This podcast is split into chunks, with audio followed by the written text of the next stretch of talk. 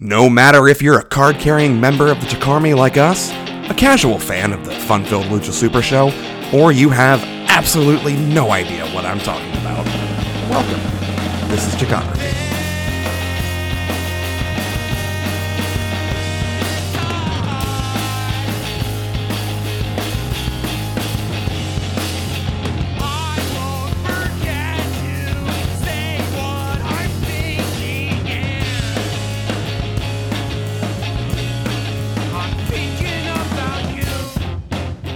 Hello, everybody. Thank you so much for joining us on the first episode of Chikography.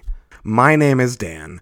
Uh, b- before we go any further, I want to tell you a little story. So, about a year ago, summer of 2019. Now, I don't get to go out to live wrestling shows nearly as much as I wish that I could anymore. I kind of live in the middle of nowhere. But I had just been to Chicago for Chikara's Scotch Mist, their one of their anniversary shows this year. The main event, Boomer Hatfield, Dasher Hatfield, this, you know, year-long emotional story of father versus son, bad dad.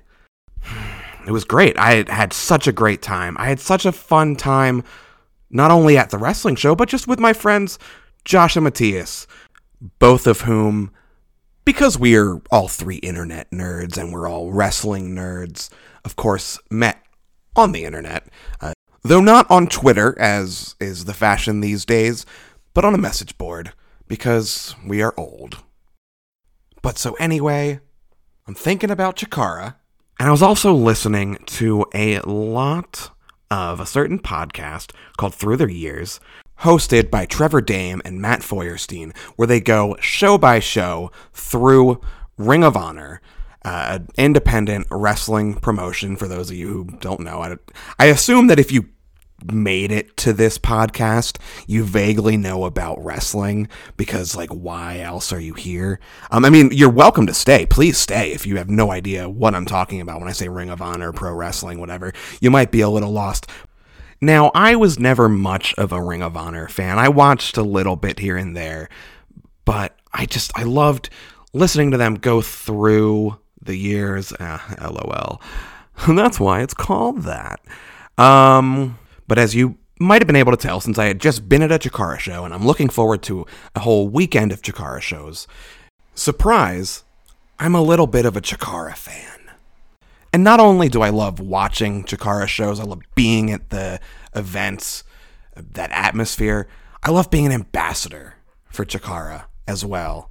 Uh, you know, I once spent like a two and a half hour drive to Philly explaining Chikara storylines to a non wrestling fan. He was just a friend of mine who, you know, w- wanted to go to Philly with me. And I'm like, all right, hey, you want to go see uh, formerly evil, evil, but now lovably evil Bugman, who's covered in Christmas tattoos, uh, go one on one with a Swiss banker turned rare artifact collector? And they're like, well, I have no idea what you just said, but go on.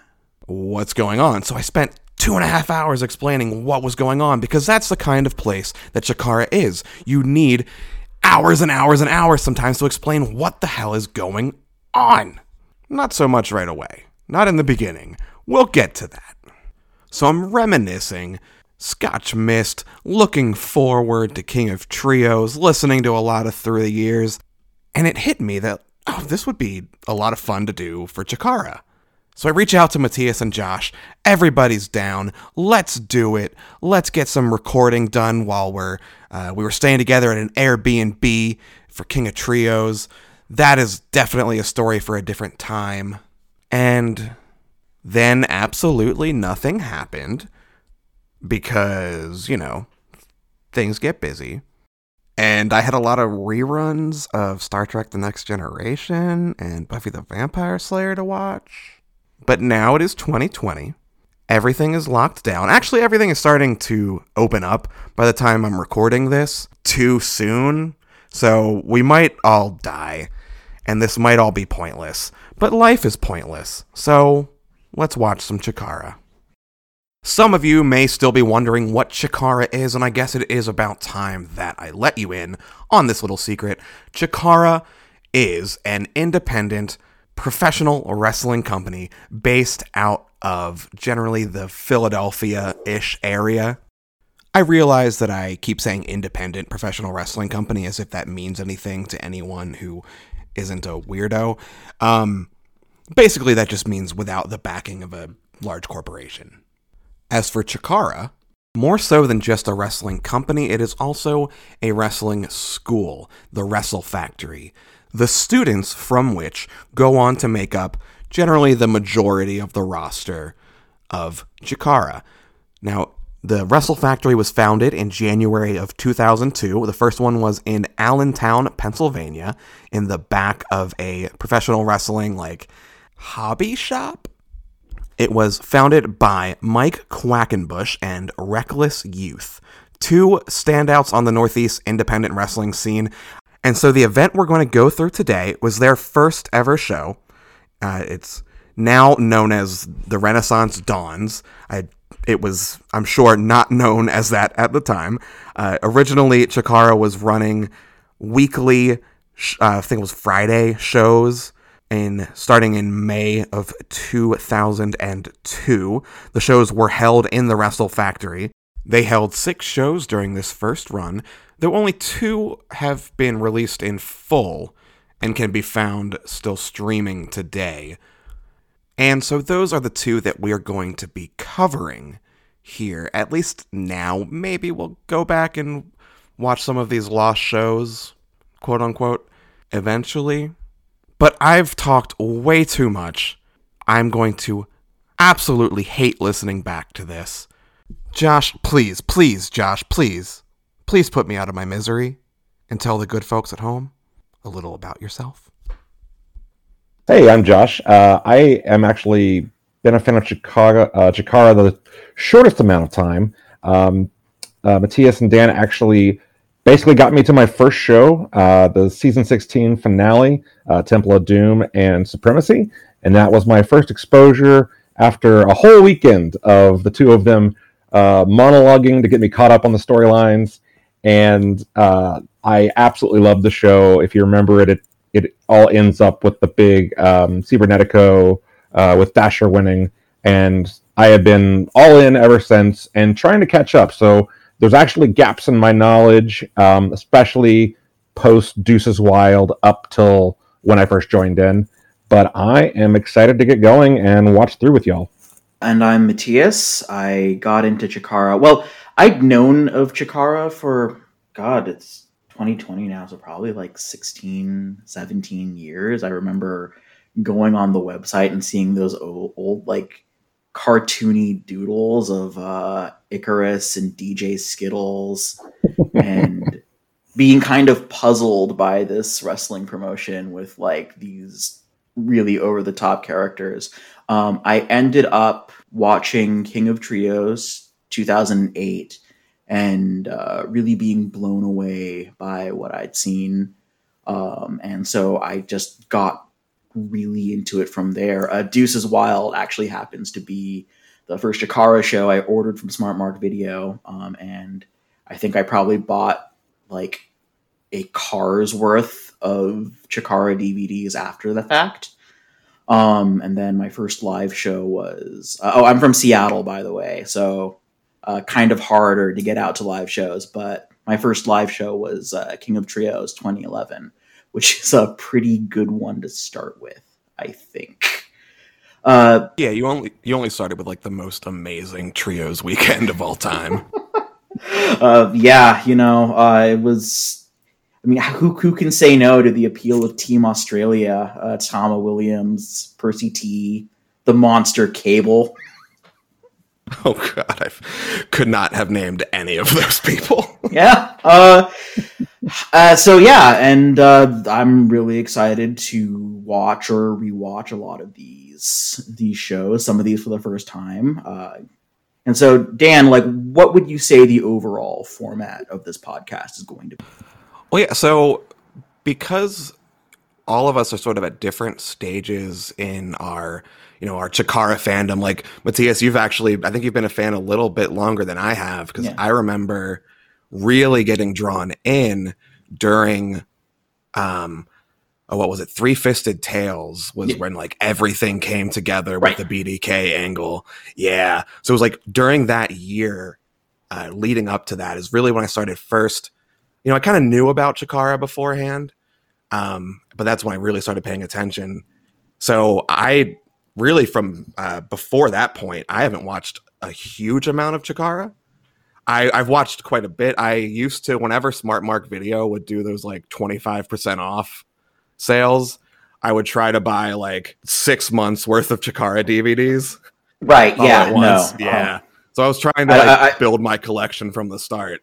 yeah. I was basically buying like two months at a time, something like that. Like every time, I, I think I probably had like a good two or three year streak, just like waiting for the sale to drop. And then if it was like Yes. I, th- I think occasionally, I think it was usually like 25% off. Sometimes they'd really go nuts and make it like 30. And if it was 30, I'd get like an extra, extra month. Uh, yeah. Uh, but yeah, so then I haven't gone through a lot of the older stuff as well, and Yeah. I, I, because my first show was, um, I, I- being from Baltimore, I was able to go to a couple more live shows. I was actually counting it before uh, we started recording here, and I think I'm at like 30 live Chikara shows at this point yeah. Nice. which uh, we're also recording this during 2020, as Yeah. Matthias said. Yeah. So Right. who knows? That might be the end of. Remember Civilization. live wrestling? yeah. The all end of the world. I don't know. Yeah. I, I, I think I did send like, do you, hey, do you want to try doing this during the apocalypse? Yeah. I think Sure. hypothetically we could be talking about like the upcoming Cibernetico 2020 for like 20 episodes. Like, oh yeah, no, oh, Cibernetico Yeah. Crucible versus the Wrestle Factory. That's that's coming Cibernetico up in a month. 2020 coming March 2022. Yeah. Oh, I just got real sad. Boy. Well, we should point out. I mean, you two pointed out that you're from Seattle and you were originally from Baltimore, and you had been in, I think, Florida, and now you're in was it Minneapolis or near there? Uh, close enough. That's the only place that matters in Minnesota. Sure enough. Um, I am in Chicago, and we've all been internet friends, as many um, Chikara people are uh, over the years. And you came here for uh, that season 16 finale. That's how I got Mhm. involved. And um, as a result of all that, I've actually been going back through over the years since then through a historic watch through to catch myself up on all of the lore. Yeah. Um, but that did kind of stall out. So it's kind of the perfect timing for me to go back to the very beginning of all of this yeah. and catch up, uh, even with other people, so we can pick up on all those little things we all may have missed. Yeah. Yeah, I think it's so interesting that like you're the newest fan, but also you might have the most experience or knowledge with these early years here, just because you were doing that watch through more recently. Yeah, Sorta. so well for for me, I watched some I'd watched basically all the stuff that Smart Mark Video had put out prior to the Renaissance Dawns. Uh, so the Renaissance Dawns was not originally released as a full show. That's the show we're going to be covering today, by the way. Uh, so it hadn't been released as a full show. Uh, Smart Mark Video had put out like a best of 2002 uh, DVD. So literally just the main event from this show I had seen before, and then I'd seen some other like stuff sprinkled throughout the year. Um, for the purposes of this watch through, we're only watching the shows that are available on Chikaratopia and or uh, IndependentWrestling.tv because you shouldn't need to pick up like a twenty-five dollar DVD uh, of of like you know five matches from two thousand three Right. to follow along. Uh, but so I, I Even though I do really want to see the LA Park match in Yeah. Chikara in 2002. Ugh. it's it's wild that that's you know I think it's kind of crazy that like that stuff is still sort of out there floating in the ether. Uh, we might talk about a little bit like some of the stated reasons or implied reasons that uh, are given during the commentary for Renaissance Dawns later. Yeah. But man, there is some fascinating stuff uh, in the intervening period between these first two shows and then uh, Aniversario 3 in 2004 um, that we might do some sort of like digest thing covering at some point, but like uh, we we won't. That that's, but it's still just out there. It's still uh, not been seen. You know, maybe maybe Right. six months into quarantine, when everyone's sort of desperately fishing for content, maybe we'll get all that uh, all those like Melvin Snodgrass matches then. But uh, Yes. not yet. Just like they released that what WRP Yes. Jeff Katz thing. If Wrestling Revolution project can come out, I'm just saying we can see the DJ Skittles Blind Rage like winner picks the loser's theme match on a streaming platform. Yes. Get Well- on that Jerry.tv. With that, we probably could just jump right into this show and start talking about um, how it's presented and then what the content is. Yeah. Um, I so as as Matthias pointed out, it happened in 2002.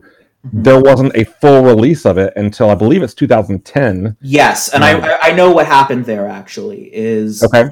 um Please on ahead. Chikara, I think it would have been Chikara 101 by this point. I think Chikara 101 had just started. Uh, there was someone The had fan forums. Yes, right.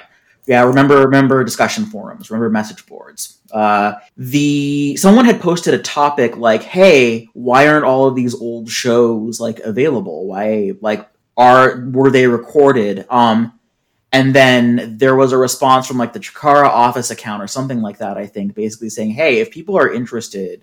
Yeah, we could do. We could put out like the first two shows on a DVD and like do new commentary over them and like if there are a ton of buys maybe we'll keep going with that uh, so that's how the renaissance dawns with its sort of like unique presentation of quack and bryce uh, in 2010 sort of talking over the matches and like doing commentary but more more talking about the historical context of these matches Right. where the, some of the more obscure to Chikara fans names are now or then were then uh, that's how that it's very came about. much.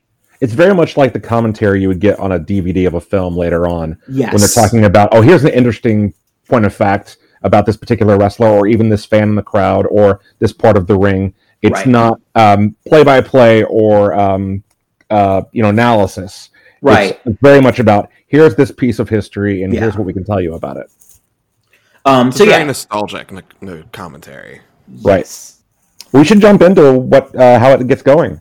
Well, uh, w- a word before that actually, I think is kind of in a broader sense. The, I think it. I, I think the uh, presentation is kind of interesting to talk about even before the first match. Sure. in that like I think it's really interesting to see this show. You know, 2002 is such a huge year for wrestling in general. I think it's probably one of the most important years for pro wrestling uh, of the current millennium. You know, you see, you know, WWF becomes WWE, uh, and at the same time, a bunch of important promotions start all around the same time uh, that are still going today. Chikara is obviously one of them. You know, TNA and uh, Ring of Honor also started in 2002.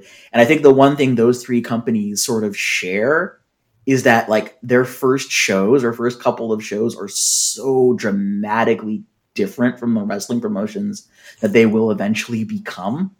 Yes. And there's like a lot of these I Yeah. these like sort of just crazy segments or like weird presentation like in terms of like crazy like chikara has nothing on how weird those uh t and like sometimes completely out of character seeming those tna and uh roh shows get but you know it's it's it's really interesting to me uh just like the overall i mean the, the, the makeup of the crowd is so completely different like Oh yes.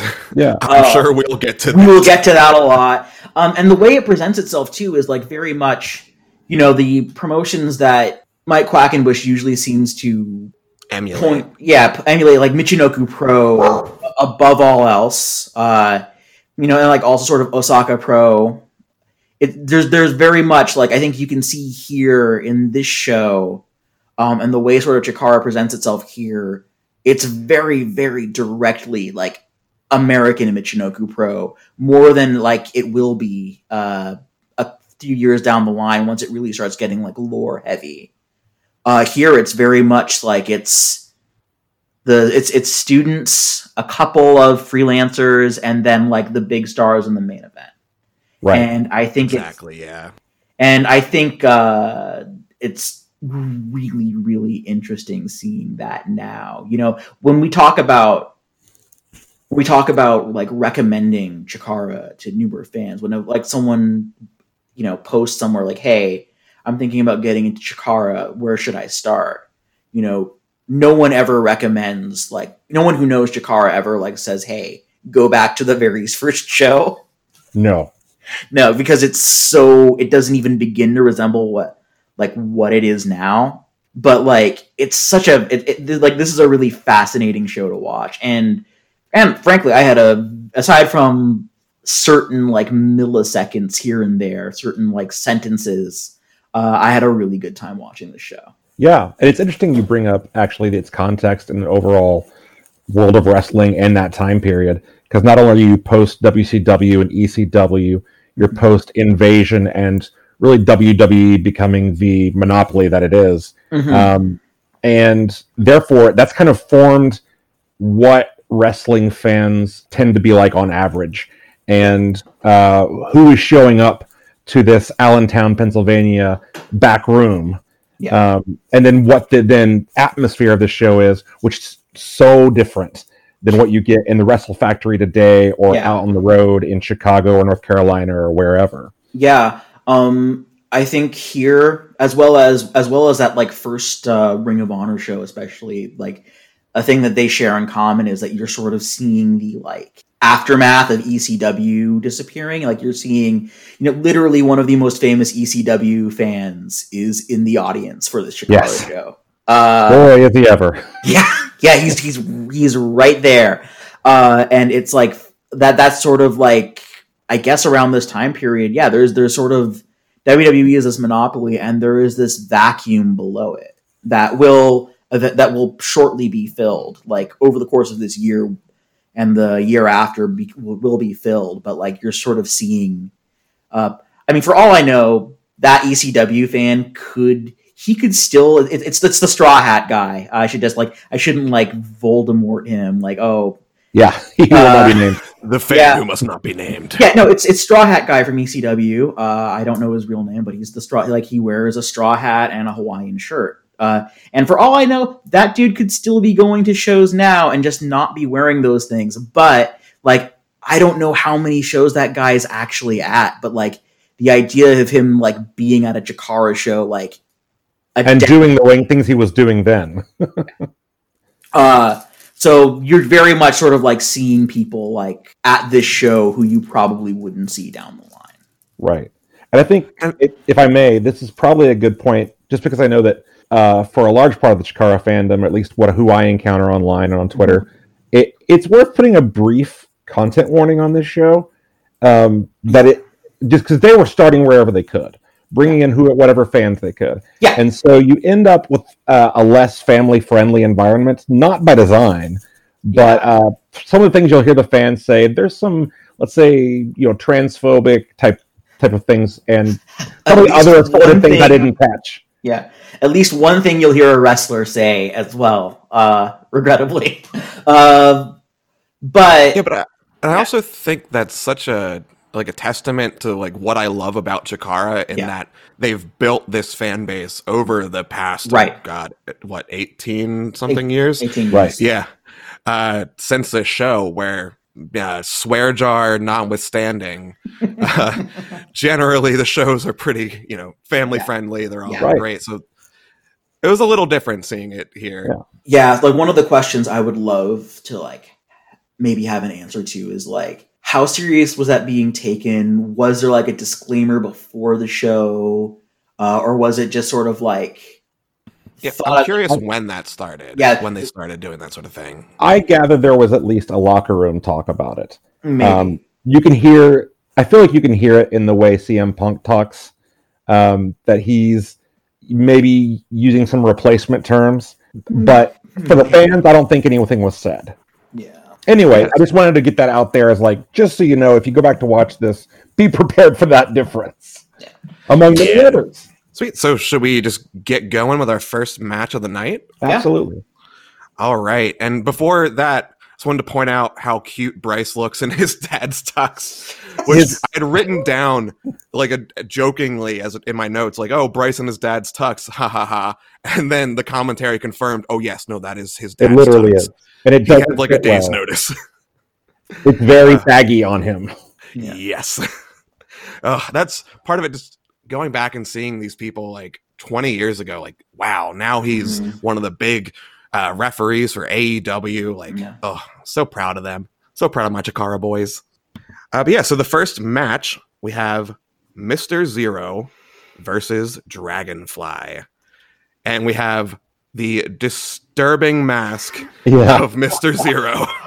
I was so glad to get context for that mask. I've, you know, you've seen if you've been around Chikara for like a long time online, you've probably seen a photo of that original Mister Zero mask, uh, and it is horrifying.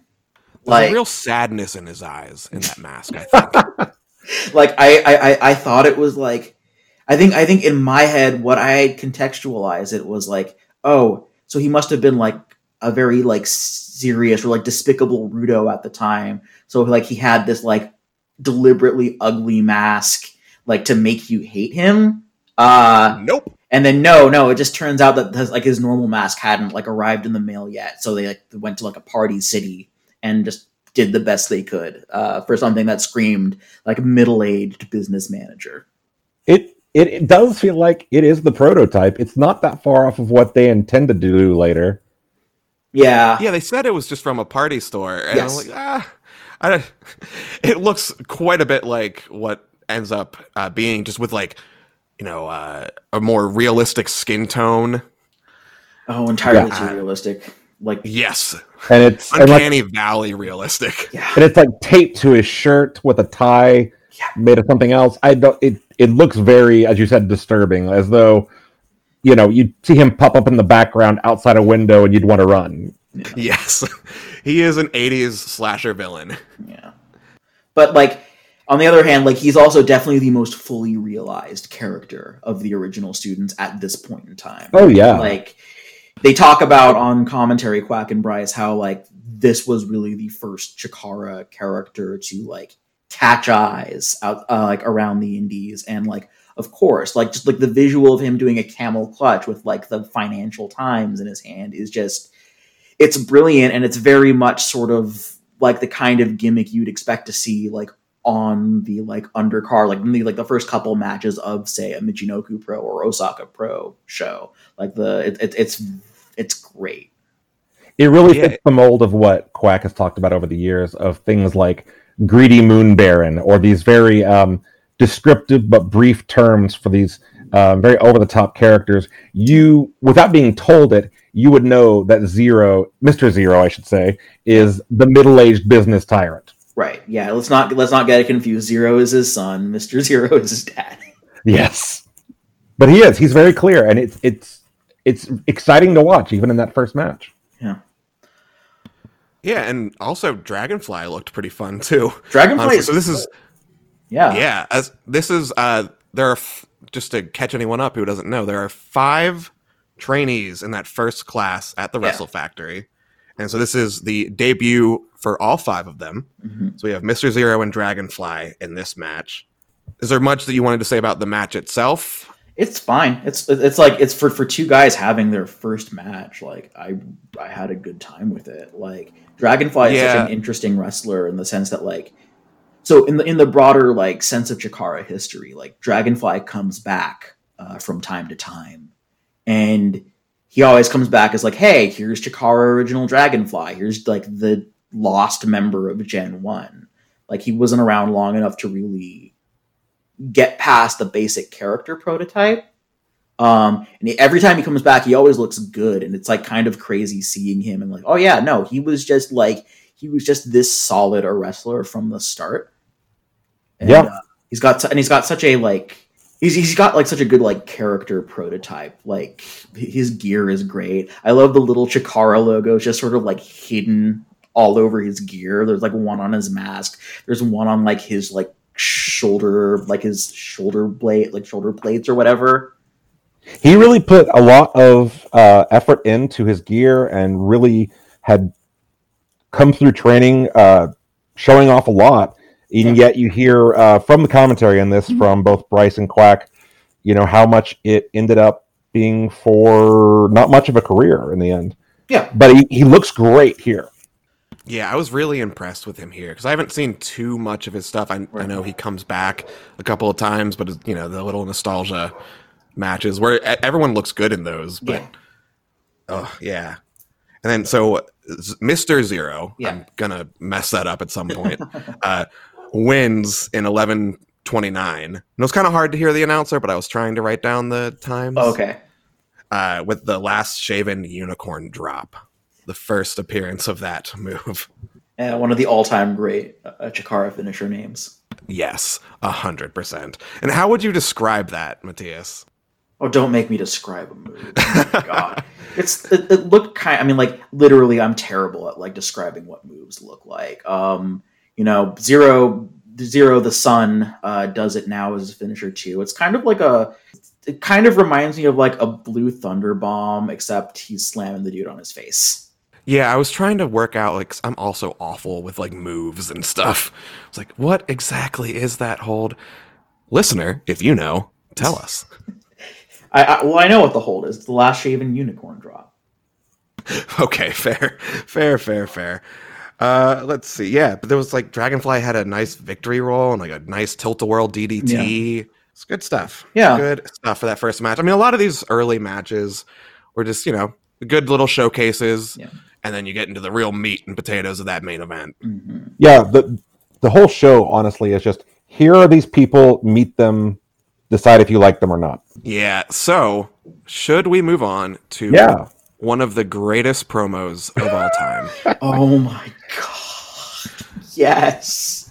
Shall we order at the Butt Kick Cafe? Yeah. Do you? We'll, we'll get to that. We'll get to the Butt Kick Cafe. Uh, but yeah, please, please set the scene for this promo. Oh God. Uh, so, as I said earlier, I'm from Baltimore. I'm living in Minnesota right now, so I feel like I am uniquely qualified to talk about the war that ravaged between the the East Coast and Midwest. Because apparently there's a huge rivalry there. Quack comes out and uh, you know he's thanking everyone. He turns his attention to his opponents. When Punk comes out and he has a bit of a temper tantrum, uh, the fans aren't showing him enough respect. And then Punk says that the GPAs are lower out on the East Coast. The the women are a little well, well a lot uglier. Uh, he mentioned that one fan's butt in particular is weighing down the entire East Coast. I believe that was Straw gonna make it Hat Guy. the sea. Was It it was. guy? Yeah. Yeah. Ugh, Uh, and then Straw Hat Guy has a comeback that we will not, we will not uh, transcribe or we will not like No. share uh, with the class or the podcast. He has a comeback. He says something in response. That's all I'll say. Oh yeah, and then Punk offers a handshake of friendship, well, and then Quack is attacked by those dastardly Rudos, Hero and Colt. Uh, BTS, the black T-shirt squad, comes out and runs everyone off. I think Hero accidentally tripped Punk at some point too during all this. Do you remember that? They might have noticed that. They, It they, happens in the corner outside the ring. Yeah. Right. They did a bunch of they, they they did do a bit of like here and there like oh the we're the bad guys and we're clumsy we're we're you know toppling around uh, so that might have been that might have been a little bit of like pantomime Yeah, which was one of my favorite spots in the main event where Colt like goes over and crotches himself. But we'll get to that. Uh, yeah, so then we have Don Montoya come out. Uh, he gets on the mic. He talks about sports. Yes. I don't know sports, but it was wasn't so- Philly sports, right? no that was great I loved it because he was like oh yeah you know you talk about how much better how much better the Midwest is uh, than the East Coast but I seem to recall that in the Super Bowl this year a little team a- a called. yeah, a Midwest the the uh, the Midwest team of the St. Louis Rams. Uh, none of them, of course, are from or living in St. Louis. Uh, of the, of the. Gold Bond Mafia, uh, got beat by the New England Patriots. Uh, Crickets. well, yeah, it, I don't think that really got the response. Like I, you know, I don't think it really got like a big response from the crowd. But like, so it's it's 2002. So I also, I don't know. I'm football. I I don't really know football. I I think that was before the New England Patriots were like the grim inevitability that they This were. was, this was the beginning of that. That hadn't. It's Right. just about to be established. So it's it's possible that like yeah, maybe that wouldn't that wouldn't like get like a round of groans yet. Whereas like I think maybe now that would probably just get get a little more of that. But it's still sort of like it's like when you're writing an essay and it's like 4 a.m. and you're really struggling with supporting arguments and you just need to pull something out. Like that's sort of what the Super Bowl thing felt like to me. Yeah, the whole thing uh, clearly is just they decide how do we paint this as Rudos versus Technicos, Yeah. and we decide it's East Coast versus West Coast. No, Get out there, Midwest. figure it out.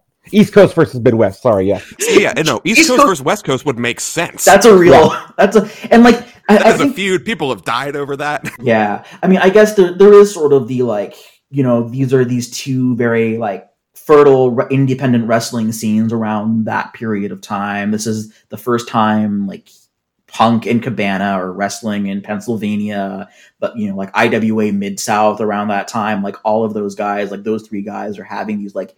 90 minute matches against each other. Eddie Guerrero is appearing in IWA Mid South. So like I sort of get I sort of get the like bragging rights thing like between the two scenes, but Yeah, I mean, it wasn't as much cross pollination then, I believe, too. yeah. Exactly. Yeah. The, the independents back then were a lot more territorial, basically. You know, before everything had a streaming service. Yeah. You know, like these these shows were hard to find. It was Right. a lot easier to you know you get your uh, East Coast, your tri-state area people. You know the uh, indies out on the West Coast with like Chris Yeah. Daniels and Super Dragon and all that. And then it was a huge deal when say CZW or someone brought in a bunch of you know West Coast guys. So yeah, I get it, but it was just silly listening to it. Like, oh, this evil. Evil East Coasters, these West Coasters, like eh, whatever. Yeah. Midwesters. See, even I screwed it up. But all of this Yeah, go ahead. Well, it clearly is just um, these are fans who do not know who we are because how could they? Um, we've got to give them a reason to decide to realize who is to be cheered, who is to be booed. Let's go for the Wrestling 101 playbook. Your town is not as good as my town, or in this case, your general region is not as good as my general region. Um, and and on top of that, you can have Punk intentionally kind of tripping through some stuff Yeah. playing the fool a little bit. It's it is pantomime in the end. Yeah. And I think I think people knew who those three guys were specifically because I think the reason why this crowd I think they even acknowledge it like during the main event like the reason why this is one of the two Chikara shows uh, from this period of time with the highest attendance is because of this main event because this is sort of like like if you were to do like a state of the indies like VHS compil or like I'm saying VHS compilation as if like at the end of the year like someone had put together a like list of like the big important matches like this match could make it on because of like its like significance of you know these like highly talked about guys from the midwest coming to you know philly or like pennsylvania for the first time. But yeah no it's definitely like they're they're trying to avoid it just being a match. They want it to have some stakes. Uh, and i think as much as we can talk about all of that, I think what's really important is when Quack gets at the mic at the end. Uh, yes. Because after all Yes, of this, after all the sort of like standard, like tough talk, like everyone, everyone, no one is cursing. A couple of, a couple of like comments that skirt the line may have happened, but it's time for Mike Quackenbush to get the mic. Um, Dan, I know you transcribed his line word for word. I believe I also did. Josh, did you like write down No. these? No, I was going for broad strokes. Go ahead. Okay. Uh, Dan, do you want to or should I?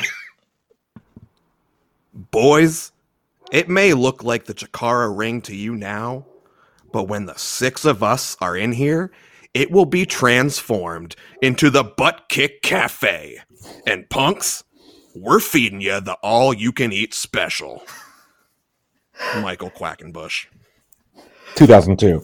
Oh, is that? See, I thought I had heard the on your knees special, and I was very confused. Oh, that is No, very no, no, no, no. That is very, very different. No, it's all you can eat. okay, yeah, that makes more sense. Uh, yeah, I I love Quack getting the mic back and like it, it, it's such it's such a Quack thing to say. It's so good. It's so pure. Like Yeah, and Reckless Youth is in the ring, and, and so is Don Montoya, and but Reckless just looks so giddy yeah, while Quack is saying this, and Quack is so into it. He's like pointing up in the air. Oh, it was so beautiful. and the crowd pops for it. The crowd is like, yeah. it's great. It's it's so like like that's like one of those moments where you like you see where Chikara is going in that like when Quack gets the mic to deliver some like tough talk, where like everything else is kind of like sort of standard indie wrestling, like you know, we're like like like uh, you know, I'm I'm insulting your women, I'm insulting uh, I'm insulting your local sports team, you know, we're great My wrestlers. city can beat up your city. Yeah. We're, or you know we're great wrestlers and we're gonna you know travel from town to town and like we're doing this because we love the business. Like quack gets the mic and and it's the butt kick cafe. Uh i i i adore it. I think Yeah. it's i think it's so good and it's like the kind of thing that like hearing like like it, it, it's just it, it's just very much like it's like one of those those bits on this show where I'm like, oh yeah, yeah, like this is like these are sort of the formative like moments on the show that like really speak to where Chikara is going to end up.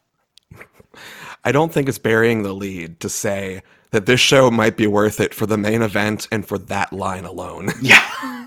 well, yeah, we'll, we'll we'll get to we'll get to the other thing I really love from the show a little later. Uh, but yeah, anyway, we, we're on to the next match, I believe. Yeah, because that that whole segment lasted about ten minutes, and but that was the the climax. Yeah. very much uh, the butt kick cafe. So then we move on to two more of that first class of Wrestle Factory graduates making their debut. We have the dark minion of the underworld, Hallowicked, Yeah. and an evil zombie fresh from the grave, Ichabod Slayne Yes. Taking on Beauty and the Beast of Love Bug and Martial Law. Uh, one thing I wanted to one thing I wanted to point out that I forgot about is that you know in that promo, the only guy wearing a black T-shirt on the black T-shirt squad was Reckless Youth. Was it Reckless Youth? or- Yes. Yes, I actually I wrote No, this down. no, it's Don Montoya. Sorry, it's Don Montoya. Props to Don yes. Montoya. Yes. Uh, Don Montoya wears a black black T-shirt. Quack's wearing like a white T-shirt, and uh, Reckless is wearing a blue T-shirt. So In fact, at, at the beginning, I think one of the one person in the crowd, I'm not sure Yeah. who, was like, "Why are you in a white T-shirt, dog?" yeah. um. So It was so good. I they get it. they get their down. they, they get their act together by the main event. But you know who's you know who's like down down for the black T-shirt aesthetic right from the jump? It's the night shift. Yep. yes. Also, that early 2000s pleather. Yeah. Um, it's so weird seeing Hallowicked in like an actual shirt, like as his ring gear. Like they sort of acknowledge that over the course of the year he starts cutting bits out of it, but like seeing him come out in a t-shirt is like one of the most surreal uh parts of this in terms of like what I know these wrestlers for versus where they're at at the very start. And it's such a Oh, minor thing. I, yeah, I I like that. The weird thing to you is Hallowicked not having some cuts in his shirt, Yeah. and not Ichabod Slayne, an evil zombie fresh from the grave, who Well, the Uh, weird part there slightly different in 2020, we'll say. the weird part there is, and they they acknowledge this, is that I've seen photos of Ichabod Slayne before. You know, Icarus has brought that mask back once or twice for like nostalgia matches, like he'll or like the the Chikara versus BDK Cibernetico. He like comes out with the mask on and then takes it off. Like what I associate that mask with is having the top cut out, so his hair is like like not like underneath over, yeah. Here, he hasn't done that yet. So you can just like, there's no covering up Icarus's hair unless he's lost it in um, Apuesta's match. So here it's just like it's just shooting out from like the bottom, like like just coming out of the mask. Uh, you know, refusing to be constrained.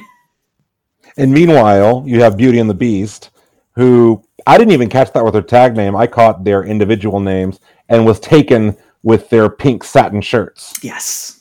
I was so sad when they didn't wrestle in them. Yeah. Just took them off right away. Oh, I was excited for that. I did really like their their uh, outfits coming out. I loved Love Bug like having like tearaway pants to reveal like Yes. boxers and then like just like leggings underneath it. But I was so sad for him too because the the camera was at such a weird angle for Yeah. the show. It was like over the hard cam was like over a turnbuckle, Oh, and his uh, partner Marshall Love or Martial Law, sorry, was blocking when he did the tearaway pants. I was like, oh, you were so excited to tear your pants Yeah. off," and also No they one got come to out see. to they come out to Smooth Criminal by Alien Ant Farm, which is very it was 2002. Yes. there are some bops on this. Uh, Yeah. Oh, there Yeah. absolutely is. I should point out, or we should point out, that these two also, outside of the main event, it I suppose they're about the most established wrestlers on the show. Uh, so these two and Blind Rage. Yes. Yeah.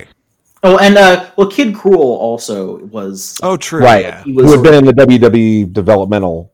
uh, he, bit. he he got there after this. Like I think we'll we'll get to that match, but like he's Sure, sure. someone who when I heard his actual like normal name, I was like, oh him. but yeah, these two, um, they clearly, I, they, although they're not necessarily in the full Chikara mold to me, Yeah. they clearly who they know know who they are as characters, um, and so they're ready to go. And the fans, I think, are a little more familiar with them. Yeah, were they saying on commentary that they? Uh, I think they were definitely Allentown locals. Yes. Uh, Um I think so yeah, the crowd probably knew them pretty well. and they had i think i think i think what they had said is that like that facility had been previously used by the bad crew as their training school uh before it became chikara's training school and i think i think right. lovebug and martial law were trainees of uh I think Blind Rage as well. yeah right? of, of the of the bad crew who you know if you've watched a lot of ecw you've probably seen them a couple of times Um, yeah. So the the match itself was fun. Uh, I, honestly, it, it was harder to pay attention to some of these matches with the commentary going over it, where yeah there's just a lot of good nostalgia they're talking about, uh, and I don't want to go through like all of it because you should go and watch these shows, obviously Right. on Chikaratopia or IWTV. But I did really enjoy learning that Hallowicked and Icarus were had some nicknames around the Chikara Wrestle Factory. Yes. Of course, uh, also a sign of the times. They were Beavis and Butthead. Yeah. I think I had heard the name like the Burning Beavis like as a move name before. That's like what their uh, finisher name was like informally called. And I think I had heard like a joke or two on commentary about that move name.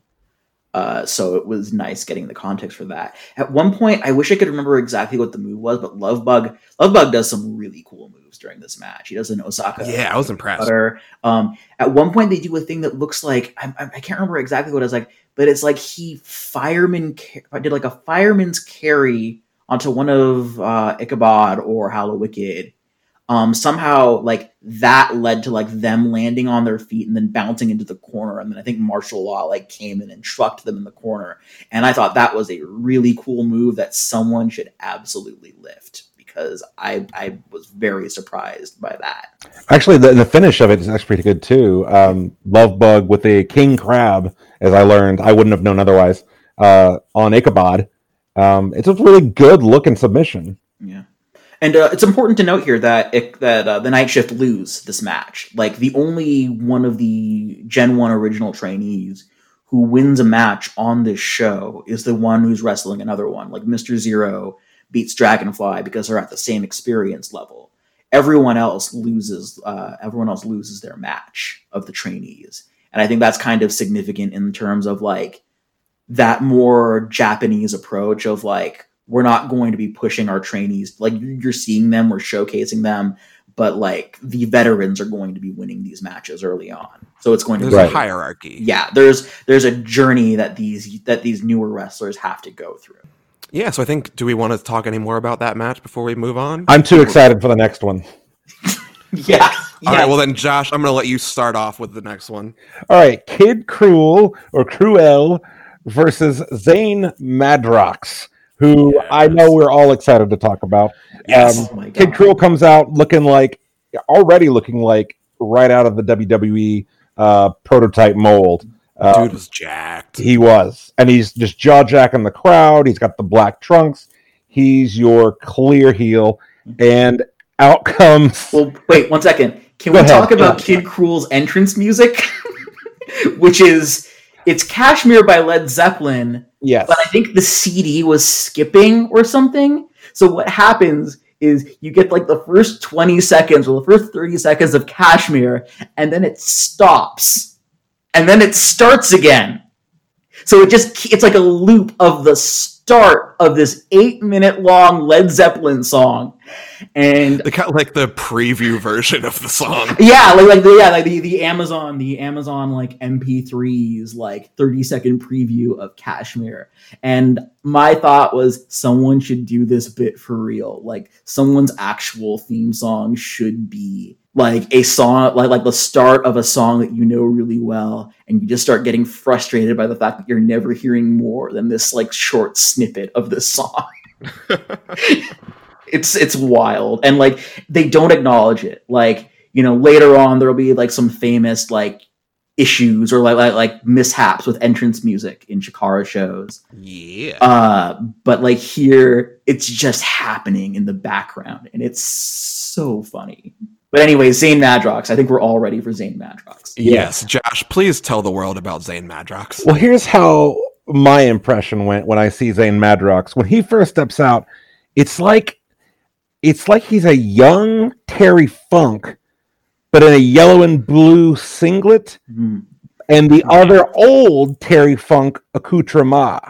And he looks just sort of oblivious as he's walking around. He- Um, yeah go ahead, yeah. he reminds me kind of of like the he's he he reminds me a lot of Beef Wellington, who's like a mid 2000s uh probably the most I think one of the most underrated comedy wrestlers in indie wrestling because he just like he retires after a certain point. He's on some Chikara shows in the late like late 2000s, but when he retires Yeah, he's a Canadian, right? yes. Um yeah.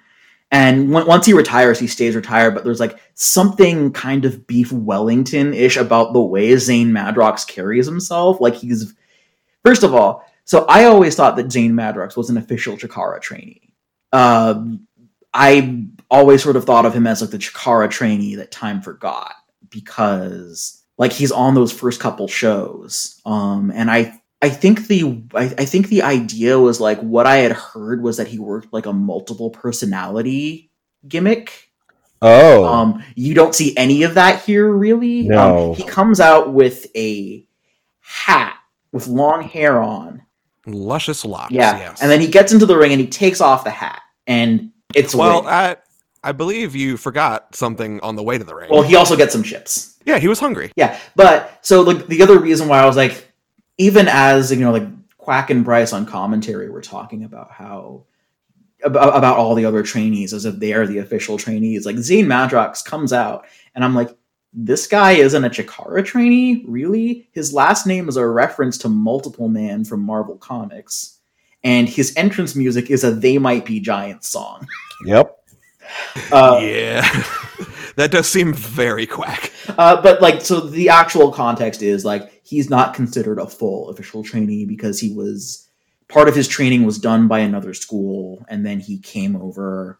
Uh, They kind of he came- inherited him, yeah. they kind of inherited him, and honestly, maybe if he had stuck around for a long time, maybe they would have rec- retroactively like said, "Oh well, you know, yeah, he's he's a Chikara trainee." But the vibe I get is that he kind of no shows a bunch of matches and is just like about like in real life. A, maybe was as weird as his character implied.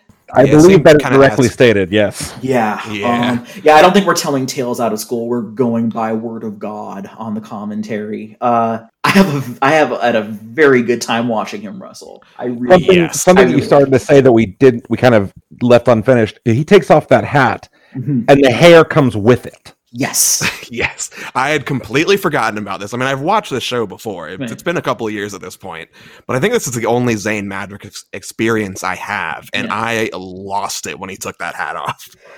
Yeah, like I wonder because I wonder if the multiple personality thing was real. I kind of it feels like a thing that sh- it feels like a thing that would be there. I mean, the, the last name is very much a direct reference to Uh, Multiple, yeah. to multiple man from Mar- from the x-men comics so like i wonder if like the idea would be like he came out with like different hats and different wigs uh i Ah, maybe maybe we're getting one more Zane Madrox match on this podcast before he vanishes into the ether. Uh, so maybe we'll see what that looks like.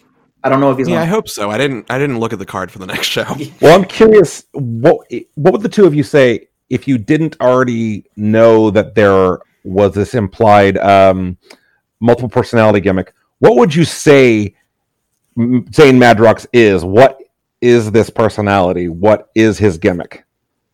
Scatterbrained. I, I mean, I, I don't know. Like the Yeah. when he just walk into the ring and he's like, ah, you know what? I want to go get a snack from the back. Actually, Yeah, he just seems easily distracted, not engaged with the reality around him. yeah. Um, he takes he gets a snack mid match. He gets one before the match.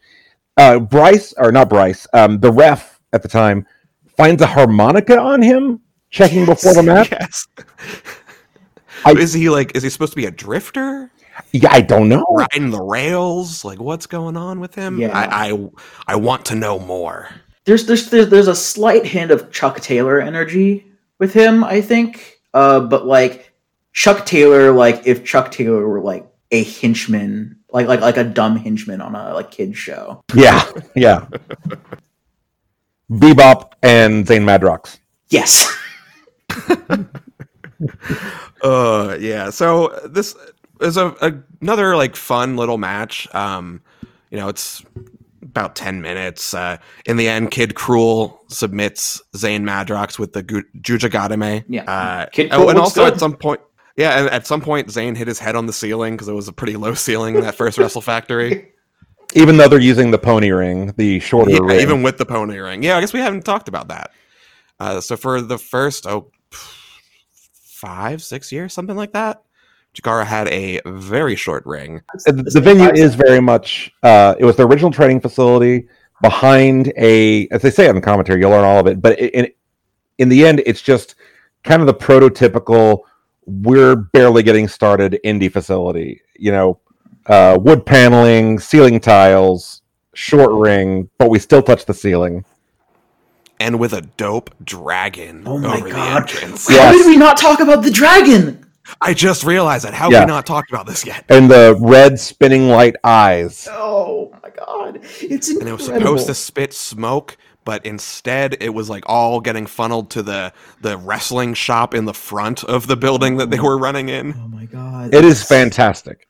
It is. It's as though like a church youth group had set up a haunted house. yes, it's a hell house. Yeah, Yeah. it's it's it's wonderful. Oh, speaking of the word hell, um, so obviously for this podcast we're going to be staying in line with Chikara's language and stuff like that. But one thing that we forgot to mention is that at the very start of that Mike Quackenbush promo, he does. Uh, so in the first match, another thing we forgot to mention somehow was that Mister Zero had real coffee in his coffee mug. Yes, which is nuts. He managed. He somehow like accidentally spills the coffee in the ring, so there's a coffee stain Within like five Yeah. seconds of that match for the whole starting. show.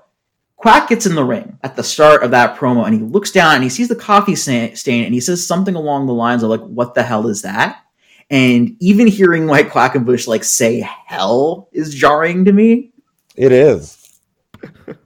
Uh, so I just wanted to like note, like, oh yeah, like this really was, like this really was, like even something as mild as as that is like very much like, oh yeah, we're at the very start here. And it wouldn't be the last time something gets spilled in the ring, as Zane Madrox leaves plenty of crumbs uh, in his wake. a really great bit in this match also is uh the first time Kid Cruel gets Zane Madrox in the Nara bar. Uh, like the referees ask him if he wants to tap, and Zane does not want to tap yet, but he does yell, "This hurts." I mean, why wouldn't it? This was this was honestly like this wasn't the best match certainly, but like this was probably the match I was the most interested in going in because I had no idea what to expect, and it's fascinating. It's just a great oddity of wrestling history. Yeah, it's and it's a fun match. Like Zane Madrox, I I really liked watching him wrestle. I'd like to watch him wrestle again. I hope he's on the next uh Yeah. the the other 2002 show we'll be covering.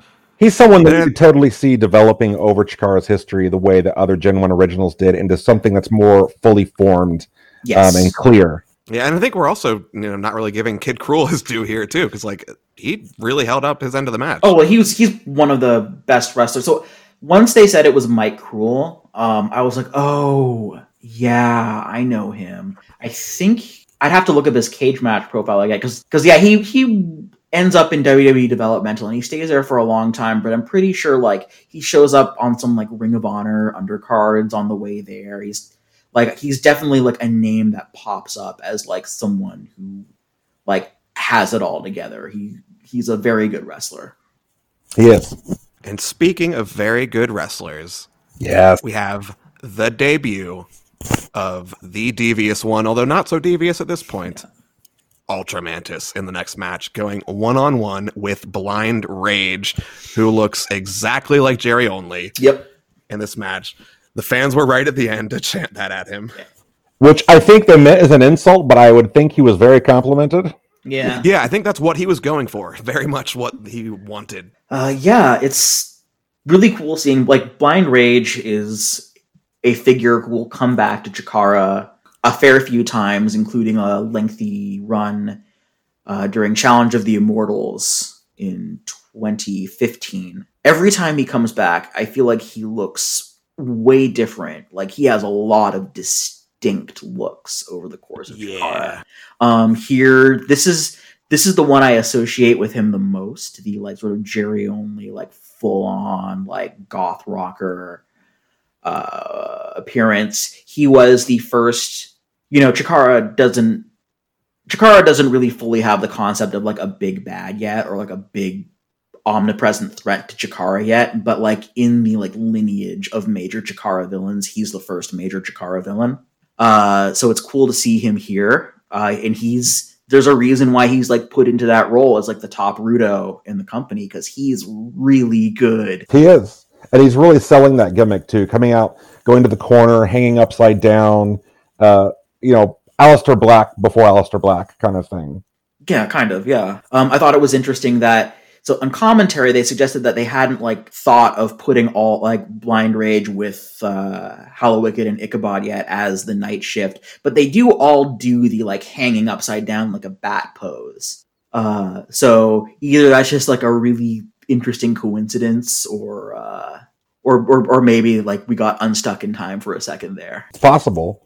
And when he comes out, it you know, he's selling everything you're talking about, though. Followed by uh, Ultramantis, OG Ultramantis. Oh man. Just immediately yelling, which was very fitting. Yeah. As soon as he came through that ring or through the curtain, Yeah. just that that yell that I think we everyone who has ever seen a Chikara show that has Mantis on it, you know what yell we're talking about. Yeah, I mean, he still has like he still has that voice. Like he still, I I always sort of forget because he looks completely different from Ultra, Ultramantis Black at this point. But like he's not quite doing the like vocal affectations of Ultramantis Black. But like you hear him yell, like and, and like shout out names of moves and stuff like that, and it's like, oh yeah, right.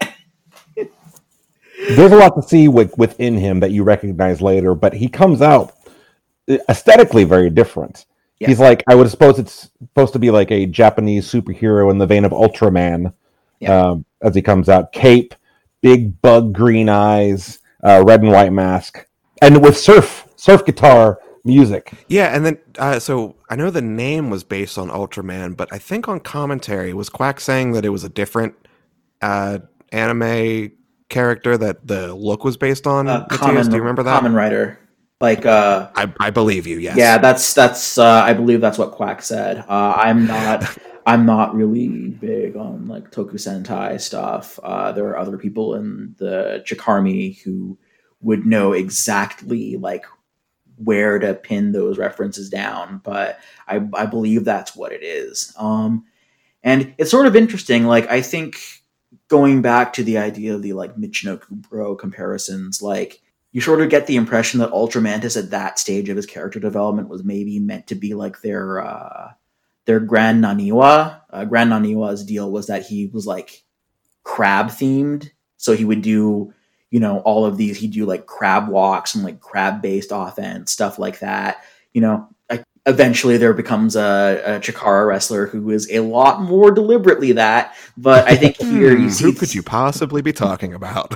um, but here, I think you sort of get that like base concept or like that base inspiration because like the deal with him at this stage is that like all of his signature offense is like insect themed, like a lot of butterfly locks leading into moves. Yeah, a lot of Yeah. like double underhooks, a lot of tiger drivers, and Yeah.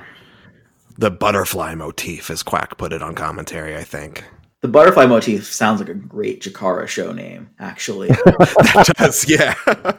what would the rest of that season? What would the theme of that season be, though? it would it would be yeah, it would be like blank Insect, presents then- Chikara. Yeah, insect then French word, more or less. yes. Oh right. The yeah. moth oeuvre. Uh, this match is great. Yes. It is. This I felt like Mantis seen or looked the most well-rounded of any of the rookies on this because uh, Zane Madrox also this was his first match on this show. Yeah. Uh, so this is the final person who's making their debut on this show, and like yeah, Mantis was looking really good already. Like some of the um like lucha arm drags and stuff he was already doing, or I guess it was more Japanese arm drags. But uh, yeah, Which, by the way, it's worth pointing out when you say lucha, um, Chikara does not yet have the full uh, lucha rule set that they now do. Um, They they don't, but also in the main event, I think they just kind of gave up at some point. the But- main event just doesn't have rules, I don't think. yeah, It's just classic indie wrestling. Like, yeah, at some point we're not really gonna care about tags anymore. We're gonna care about tags like Yeah. for the thirst for like the first act, and then we're gonna start caring less in the second act. Then after the big hot tag, nothing matters. It's all yeah, it's palatable. just yeah, Uh, I, yeah, but yeah, I just I just loved this match. I loved watching this match. Um, outside of the main event, like this was my favorite like actual wrestling match on the show. Like both of these guys look great. Like I don't have yeah, I don't have like that much to like say about it. Just like, hey, yeah, if you're gonna watch, if you're gonna watch one match from the show, honestly, if you're gonna watch one match from the show, it's probably the main event. But like, say you've already seen the main event, like you want to watch this match. You want to see like how good Blind Rage was and like how good Ultramantis is at this stage of his career. yeah. In terms of like a good competitive match next to the main event, it's probably your best one. Speaking of the main Yeah. event, And then I guess we should just. I think you pointed out earlier, Mathias, that uh, Blind Rage won this match. Yeah. because uh, all Yeah. the rookies lost. Yeah, so he won via Gory Bomb, which I just I love the Gory Bomb, so I was happy for that. But yeah, let's move on to the main event where we have the Black T-shirt Squad (BTS) versus Gold Bond Mafia (GBM). uh, Both names, of the acronyms here. both names very inside. Yes. Both names are nicknames that they had in the backstage area that sort of permeated into the you know, front of house, we'll say. yeah. Which also feels very indie of that time, but maybe even till today, but less so Chikara to me. Well, also one of these team names would probably not fly in Chikara now. Uh, one of these team names probably would get changed to something else or just abbreviated to say GBM. Okay. Oh, you don't? Okay, I'm not going to. I'm not going to say what Gold Bond is if you don't know what Gold Bond is. No, I know what it is. It's a powder, but I don't think it's necessarily the worst thing in the world. It's a It's, it's don't know. the worst thing, but I think I think it would probably. I I, I I I I feel like they would probably go with a different name now. At first, I thought you were just talking about Mafia. Oh yeah, no. yeah. Oh yeah, know. no, you know, no, no organized, no, no, no references to organized crime in in my in my uh, family friendly pro wrestling. Yeah, definitely couldn't have like one man gang or anything like You know, that. No. what are the closers? right. They're just two guys from New York having a good New time. York. Really care about business. They really care about. They really care about the boss. But yeah, so let's get into this main event. Uh, I was excited to see that uh, BTS got streamers when they came out. There were streamers on the first ever Chikara show. Oh I didn't even catch that. I think it was mostly for Quack, to be fair. It seemed like it was sort of centered on him, and it wasn't a whole lot. But yeah, definitely getting that uh, Michinoku Pro, Osaka Pro uh, vibe already, even from the crowd here. And I mean, Quack was a big deal back then. Reckless Youth was, was a big deal. Montoya, big deal on the scene. Mhm. I mean, I don't know as much about like early 2000s indies outside of Chikara and like CZW basically. Uh, and like the I was going to MCW shows, Maryland Championship Wrestling. So of course I love like my ruckus and everything out there. But uh Yeah, and I think all of these guys, like all all all of these guys, are like someone at this stage, and I, this is very much like a dr- this this is very much sort of like a dream match at that stage of. This is probably in terms of like dream matches in indie wrestling for 2002.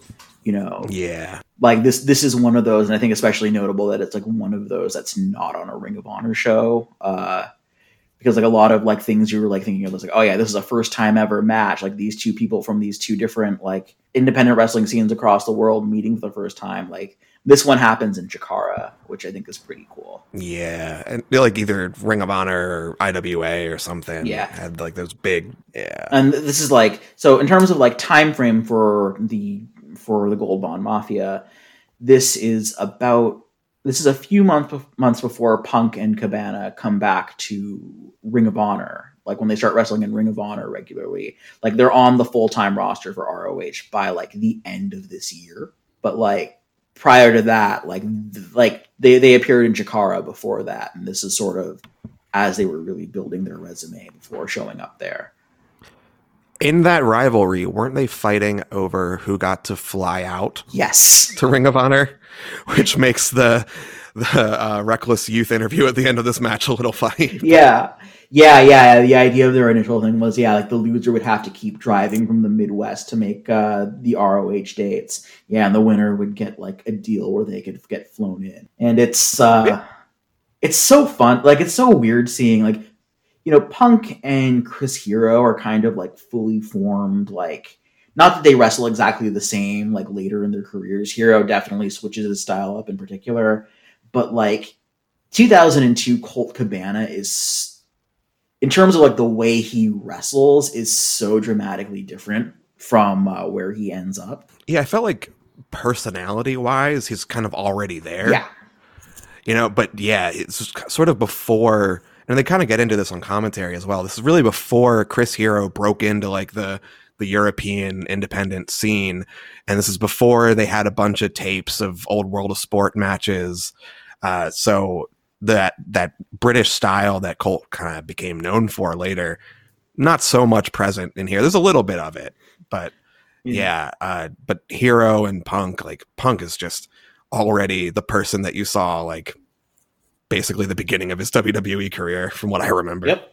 No, he's he's he's all the way. He's all the way there. Like all three of these guys just go on to become huge, right? Like, but like Punk is very much someone who, just like from the moment he sh- like you see him for the first time, like he just his character changes over the years, and like there are moves he won't do over the course of time, or moves he starts doing, but like his whole whole attitude, his whole aura, like he's so so good right off the right off the jump. He's like very much like even at this stage a can't miss prospect for wrestling. Uh, so it's it's I know I know this is not like his only Chikara show, but this is like I think this is his only Chikara show where the match has like seen the light of day. I might be wrong on that. Mm, I'm trying to think. I know I don't recall are seeing him again after that, and I've watched up through you know whatever point Deuces Wild is. Yeah. For some reason, I was thinking this was the CM Punk Chikara match, uh, or I should say, the non-Chipmunk version No. of a CM Punk match in He Chikara. definitely I think he definitely has more. I think they even outright say that he has uh like a singles match like the next year. Like Oh, I think they did mention that Yeah. uh, with Montoya and like the Wall yeah. or something. Yeah. Oh, gotcha. Can I point out one of my favorite things though? This all Please. starts off with Gold Bond Mafia entering to Copacabana, Yes. which Yes. is obviously Cabana, but I really appreciate seeing Hero and Punk come out to it as well, Yeah. which really fits with the whole idea that they're all just playing the fools here. it's always like because that, that that was the song I associated with Colt Cabana for when I started watching uh, indie Mhm. wrestling because that was his theme for years. I think I think until the WWE deal uh, because I think then he comes back with the theme song he's essentially had for the last like decade, like Boom, boom. Colt Cabana. Yeah, the only difference being the I don't know if you guys have heard this, the version of his theme that he used for like two months in the Ring of Honor when he was a heel, which is like him it's it's like slowed down and it's like him singing the lyrics to his entrance theme like sarcastically basically. It's it's it's beautiful. Anyone listening to this should like youtube colt cabana heel theme. It's very very very funny. Uh but yeah no here he's coming out to colt cabana to copacabana by barry manilow. Uh black t-shirt squad come out to just a hero from michinoku pro. I I think that might have been a great Sasuke theme. Might have been like the other great Sasuke theme. It's it's someone's theme, and it, it's it's some it's a Michinoku Pro song. Um, but what they I think usually Quack, out- he used it elsewhere. yeah, and yeah, yeah, and that was Quack's like singles match theme. Their theme as like, or yeah, their theme as like a group is Kung Fu Fighting by Carl Douglas, and it's a real, it's a real shame we don't hear that as their entrance meet uh, music on the show. That would have been some great dueling entrance themes there. Copacabana and Kung Fu fighting. Ugh. If only. This match is great. It really Really? is. Yeah. Yeah. Like straight up, hey, this is a real good match, y'all. Yeah, um, I love watching Don Montoya wrestle. I think he is sort of of the three the most obscure member of the Black T-shirt squad from like a modern Yeah. perspective because Yeah. Mhm. you know Reckless Youth still comes up all the time as like a Mount Rushmore of indie wrestling figure. Uh, he does have a couple of you know he he shows up in Ring of Honor for a couple of months uh, a year later as the technician Tom Carter. He comes back to Chikara in like 2005 for a couple of matches, and he comes back for High Noon as Quack's like second to the ring. So like he's he's a lot more sort of present in the mind of like Chikara history. Don Montoya goes a little more unsung, and it's a shame because he is real fun to watch wrestle, and he's such a yes. he's such a unique complement to the other two in this match. Yeah. He does not fit the same aesthetic mold. Right. Um, but he but when then you watch what he does in the ring, it's incredible. yeah, it's very like uh, Quack on commentary, like you know, basically says that he was like heavily inspired by like all Japan heavyweight matches, and you can really see it like in some of the power moves he hits, but also like, like the Doctor Bomb Yeah, at one point. but at one point, and I can't remember who he was chopping, but he chops someone a bunch of times, and it is Yes. brutal in a great It's- way. um it's amazing. He's chopping punk 'cause I, I loved this part so much. He's just he's chopping him like across the ring and then punk ends up in the corner and he keeps chopping him and then punk somehow ends up like crotching himself on the top rope and then montoya just keeps chopping him as punk goes like halfway across the the ring on the top rope i loved it so much i've never seen that before i think this is the only don montoya match i've seen up until this point so I'm very interested to uh, catch some more of him because it was so much fun. Yeah, it's, it's it's sort of a shame that he because like he's one of the there are there there are actually I think fairly few significant Chikara figures who just like leave and don't come back in some form. I think one of the sort of magical things about Chikara to me is that in the back of my head I'm always like anyone can come back at any time to a certain degree. Like you know, in 2020 right now, we have Mobius as a major figure in the core storyline of Chikara. So, in terms of like people who like when they're done, they're done, it's pretty few. And Don Montoya, unfortunately, I think is one of them. Uh, because man, like, yeah, I would have loved to have seen him even in stuff like the like nostalgia battle royales and stuff like that. Yeah, I would have loved to see him come back for like an Aniversario if he could. Uh, I don't know because they mentioned him getting surgery at some point there, so I don't know if that had something to do with why he didn't come around as much anymore. Yeah, hard to say. But yeah, uh, what else you want to talk about from this main event? Like, it was so much fun. Uh, it's the first time that we ever see a uh, full six man submission. Yes, yes, the submission train. Right. That's that. That is also in terms of kernels of stuff that just become uniquely Chikara. That and of course the fact that the main event of the first show is a trios match is Yes. the like those are so so ingrained into the DNA of uh, what makes Chikara Chikara that yeah like when that happened I really like perked up and like took notice. I was like, oh yeah, no, like this happened. We got a lot of iterations of this bit. Uh, Don Montoya uh, pantsing CM Punk was Yeah. very and then hitting him with a DDT. uh, yeah, and then Punk uh, like drop, give it doing a drop toe hold with the with the basketball shorts still around his feet. yes. also, Montoya hit a tope suicida at some point. Yep, Like, I don't know if we're putting this over enough. He's a big dude.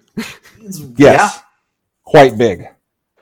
The fans who are less familiar with him chant Rikishi even. Uh, I believe those were yeah. Like I think I think the context for that was like they were like kids from like an orphanage or something like that Yeah. who just really liked Rikishi. Um, and it was it was 2002, so this was still you know I guess it was a year after I did it for The Rock. I did it for the people. Uh, but Rikishi is still very much like you know his name rings out. hmm So these these kids really hated The Rock. Then is what you're saying. Yeah. yeah. But like, the important thing being Don Montoya reminds them of Rikishi. Yes. There's not like this is just really really a good match. Um every anyone who hasn't seen this match, like I think it's just a profoundly important match. Uh it's it's you know, it's on the best of 2002 that I'd seen years and years ago for a reason.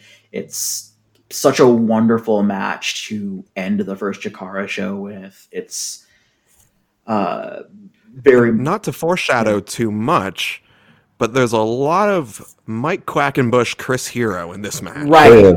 Yeah, and that's you know, yeah, definitely. Uh, I- I do think it's also notable, yeah, that like a big part of this match is two guys who would go to form like the core conflict of you know when what Chikara fans tend to consider like not that there wasn't lore before this show, but like in terms of like where the big overarching storyline that like takes various different forms over the course of like a decade. Like it starts with Chris Hero versus Mike Quackenbush and like that conflict between them. So it is kind of wild, like seeing them wrestle each other as much as they do in this match.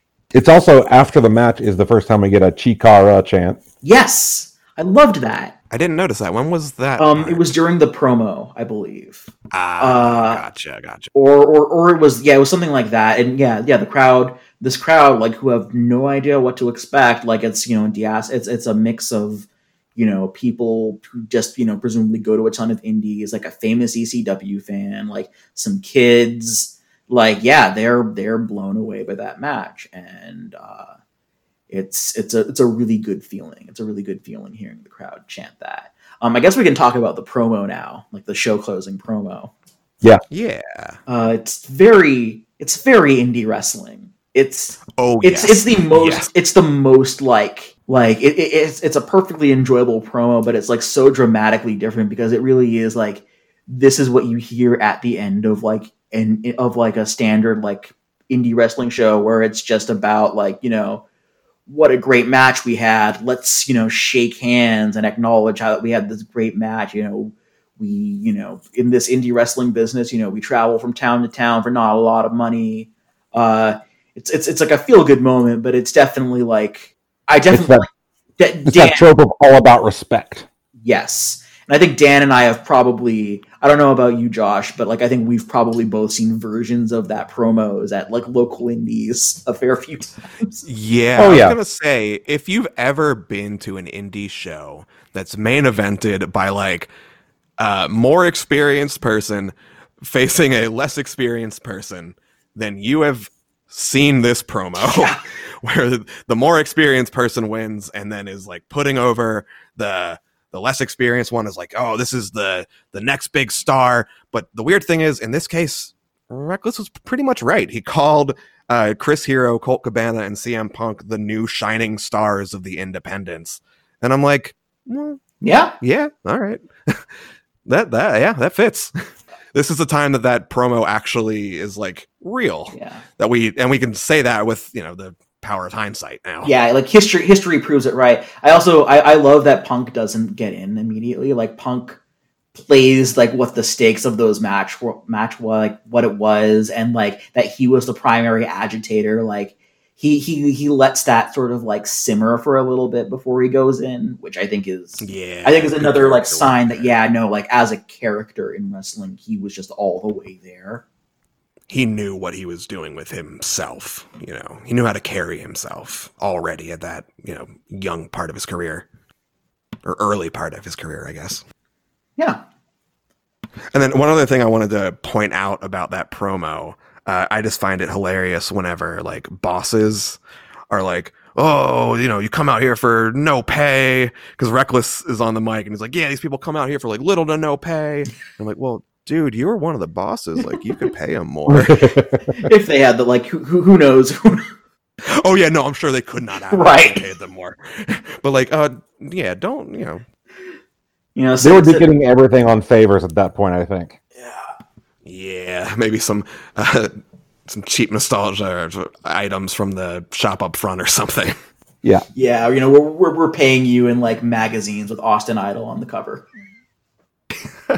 yes. All right. Well, that um, wraps it up. wanna- Yeah, I think it does. Uh, so this was really fun show. I really enjoyed watching it uh, for multiple reasons. You know, you have the one thing I love about Chikara is watching people evolve over time, and this is sort of the beginning of it all. Yeah. you know, I as someone who just loves Chikara, like I don't really watch that much other wrestling. I think uh, I wa- I watch a decent amount. I know Josh, you're pretty much just Chikara at this point, right? Yeah, I it, just to give it a perspective on why that is. Like, I just find Chikara so, as we were talking about earlier, pure. Um, that it's a very intentionally inclusive atmosphere, um, and it also just appeals to a lot of my over-the-top sensibilities. But yeah. I, I, this this is what excites me, and I'm I could say going forward, I'm really excited to see how like Mantis and the uh, the two guys on the night shift how they develop Mhm. over time to see them start here. and also Zane Madrox. Just And then that can't forget him. Yes. Yeah, I, I, I think we could say we're going to see a lot of Zane Madrox over the coming years. Um, Ah, don't tempt, don't tease me like that. um, but yeah, and, and you know, I think it's it's.